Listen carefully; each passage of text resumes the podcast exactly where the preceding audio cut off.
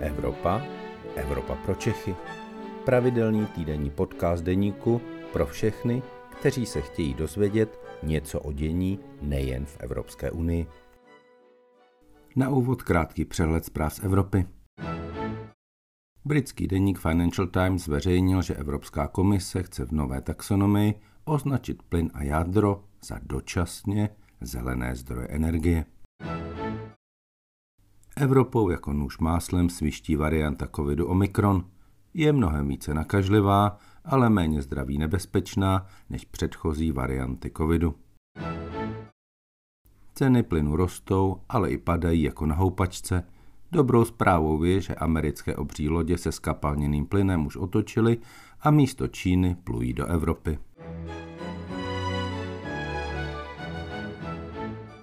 Hezký nový rok, milé posluchačky a posluchači. Mé jméno je Luboš Palata, jsem evropským editorem deníku a vítám vás po vánoční přestávce u dalšího dílu podcastu Evropa pro Čechy.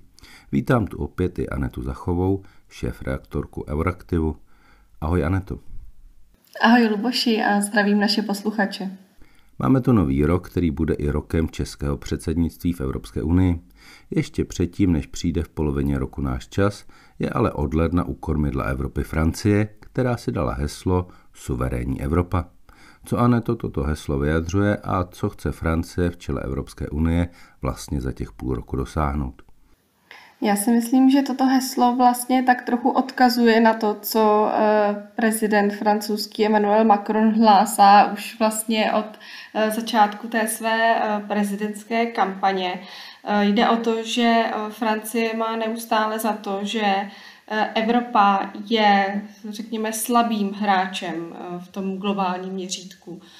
Že Evropa sice, nebo řada evropských států je členem NATO, Severoatlantické bezpečnostní aliance, nicméně podle Macrona NATO prodělalo jakousi mozkovou smrt a zkrátka Evropa by měla být i na tom poli, řekněme, obrany a bezpečnosti eh, mnohem silnější. Dokonce Macron je, nestydí se za to a tvrdí, že Evropa by dokonce měla mít svoji vlastní armádu čímž vždycky zvedne ze židle spoustu, eh, spoustu ostatních členských států. Každopádně ty Macronovy ambice jsou zkrátka takové francouzské a já si myslím, že on se bude snažit eh, toto téma alespoň zvednout. Určitě si nemůžeme myslet, že eh, během francouzského předsednictví nám vznikne nějaká francouzská, respektive evropská armáda. Se hezky přeřekla, ale ona by ta asi evropská armáda byla trochu francouzská, protože připomeňme, že vlastně Francie nejenže má eh, po vystoupení Velké Británie největší armádu v Evropě, ale také jako jediná země má jaderné zbraně, takže to je eh, velmi podstatná výhoda a velmi podstatné pro ambici Francie být v čele eh, takového posunu. Ano, přesně tak. Oni francouzi jsou velice aktivní v různých eh, zahraničních misích eh, oproti třeba Německu, eh, které je vlastně také tím, řekněme, evropským tahounem, ale třeba na té poli obrany a vůbec nějakého zasahování do dění ve světě, tak tam je to Německo spíše zpátky, když třeba s tou novou vládou tam také dojde k nějakému posunu. Ehm, jenom pokud je o Českou republiku, my jsme dříve mluvili o tom, že vlastně nám ehm, tento směr ehm, úplně nevadí a že vlastně jsme pro spolupráci evropských zemí v obraně, pro její prohloubení, to stále platí. Eh, přesně tak, my do těch eh, obraných evropských projektů se zapojujeme. Eh, není to tedy tak, že bychom přímo hlásali na evropské úrovni, že by Evropa měla mít svou armádu, to určitě ne, ale jsme proto, aby ty členské státy v té obrané oblasti spolupracovali a je to zase takový ten český pragmatismus, protože ono to může být zkrátka i finančně výhodné, pokud řekněme jeden stát zakoupí jeden typ technologie, druhý stát zaplatí zaplatí, zafinancuje třeba eh, vývoj eh, nějakých nových zbraní nebo nějakých nových systémů a pak, když se to vlastně dá dohromady, eh, každý ten stát dá od všeho něco, tak potom ta, ta spolupráce je zkrátka i finančně výhodná a Evropa má potom nebo může mít i lepší bezpečnostní kapacity. Takže Česká republika se té větší obrané spolupráci rozhodně nebrání a i Česká republika vždy hlásala to, co nyní tedy hlásá Francie a to je to, že Evropa by měla mít razantnější slovo ve světě. Otázkou ale je, jak toho dosáhnout protože k tomu, aby Evropa mohla být razantnější, hlasitější, eh, tak by bylo určitě vhodné, aby, eh, když se něco v Evropě děje, tak aby Evropa byla schopná okamžitě zareagovat a okamžitě přijít s nějakým eh, silným rozhodnutím, ale tomu v současné době nedochází, protože na čemkoliv, co se týká zahraniční nebo bezpečnostní politiky, se musí shodnout všech 27 členských zemí a vzhledem k tomu, že každá ta země se na různé ty zahraniční otázky dívá trochu jinak, tak je to zkrátka poté eh, komplikované najít vlastně ten, eh, ten koncenzus. Co je ještě eh, důležité na té Francii, tak ona zdůrazňuje nejen tu, řekněme, bezpečnostní linku, ale zdůrazňuje tu obchodní linku a řekněme tu evropskou suverenitu a nezávislost třeba ve výrobě různých těch eh, kritických eh, kritických, řekněme, produktů. My jsme teď viděli v tom loňském roce tu krizi, který, která se týkala například čipů a polovodičů, viděli jsme během eh, toho začátku covidu, že Evropa není soběstačná, samostatná eh, třeba v zajišťování těch zdravotnických pomůcek, takže i to chce Francie prosazovat, aby zkrátka Evropa se postavila na ty vlastní nohy. Emmanuel Macron v tom svém prvním proslovu na začátku předsednictví vlastně pořád srovnával Evropu s Amerikou, s Čínou, že zkrátka my se musíme dostat na tu úroveň těchto dvou, řekněme, těch hlavních globálních aktérů. Eh, co je zajímavé, je, že se trochu, tak trochu vyhýbal otázce Ruska. Eh, Francie vždy byla, eh, se snažila o to spíše, než se nějak tvrdě vymazovat proti Rusku, tak s ním navazovat dialog. S tím Ruskem souvisí i ještě další otázka. My v těch uplynulých týdnech jsme byli svědky zase další vážné migrační krize.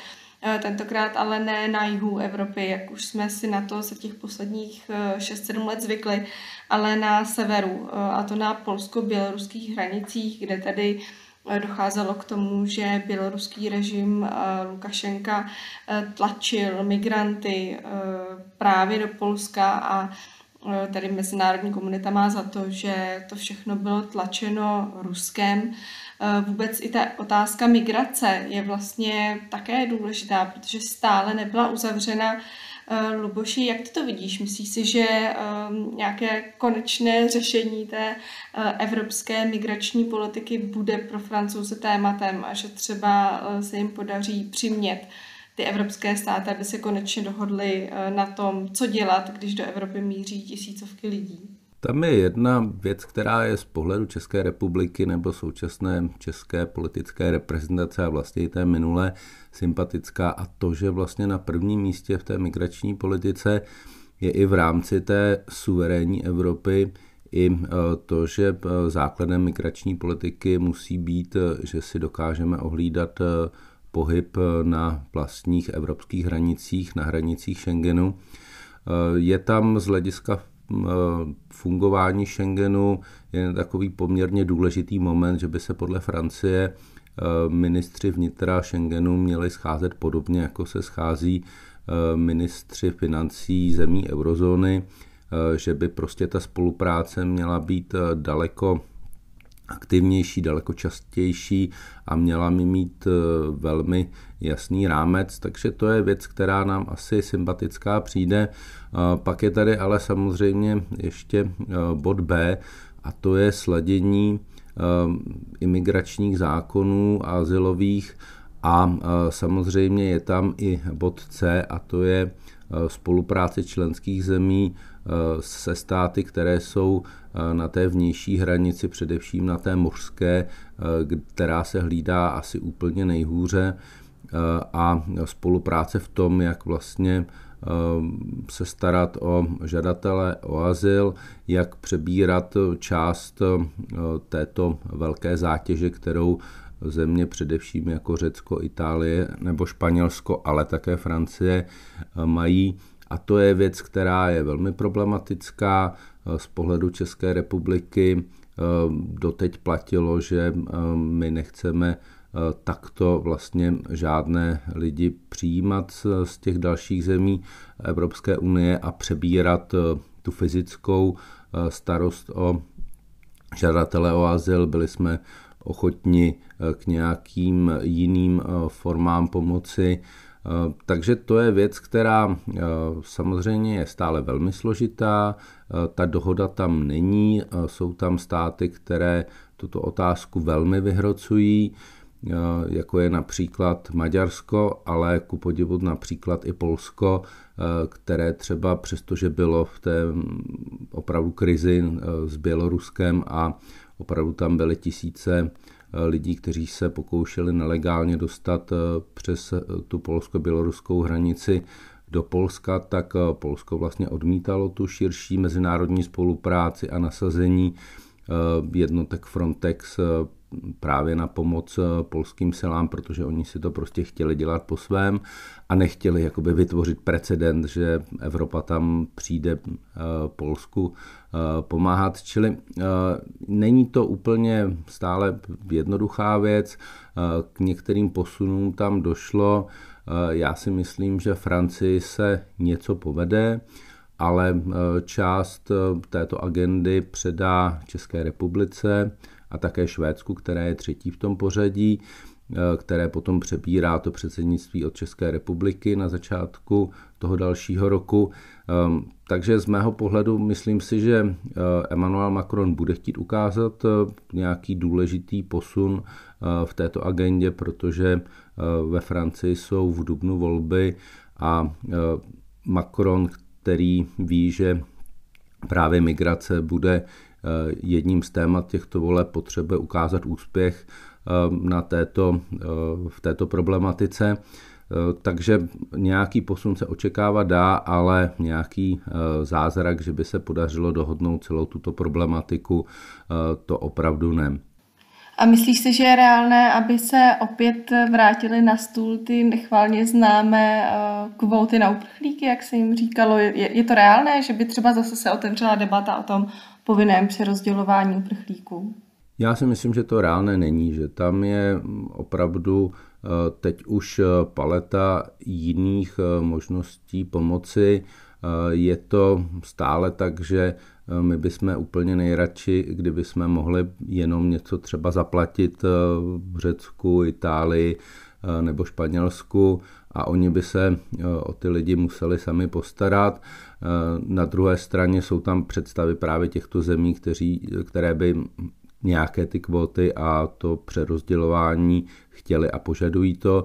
Takže pokud se podaří nalézt kompromis, tak to bude někde mezi, ale myslím si, že eh, splovní spojení povinné kvóty eh, to už na stole není a nebude, protože to opravdu působilo jako třaskavina a myslím si, že ehm, v té podobě, v které to tady bylo, Eh, před eh, těmi několika lety, když tady byl vrchol té velké migrační krize, tak se to prostě nevrátí.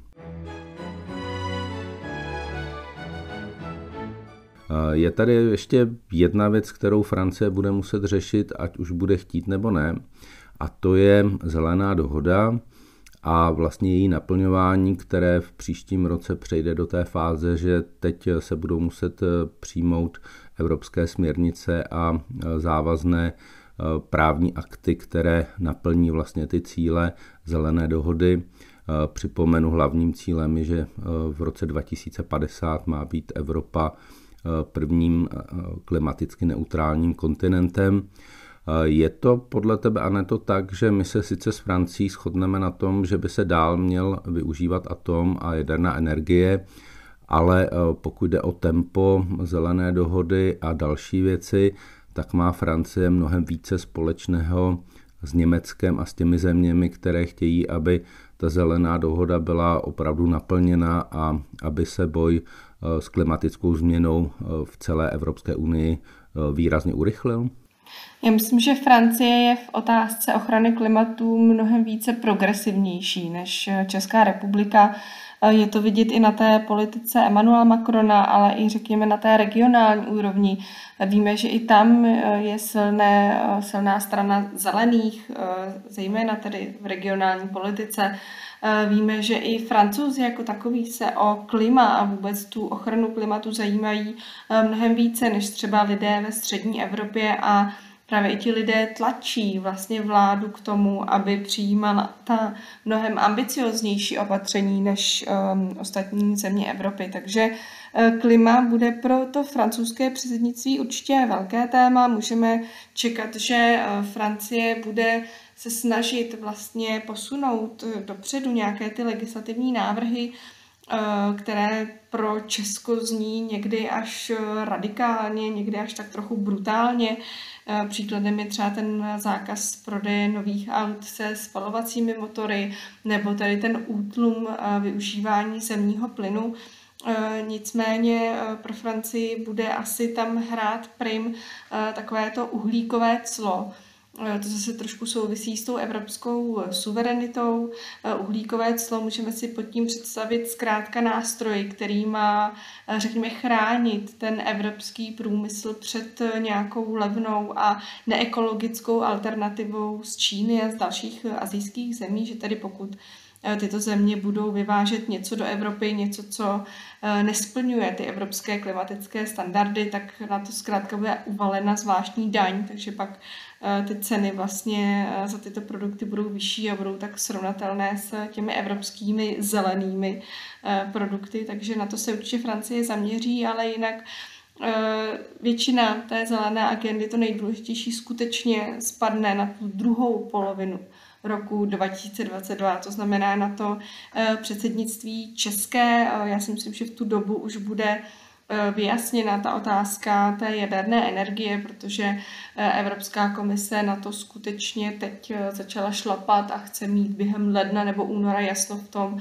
zda tady to jádro je ten zelený zdroj nebo není. Tam jsme viděli, že už byly zveřejněny nějaké ty návrhy toho, toho delegovaného aktu.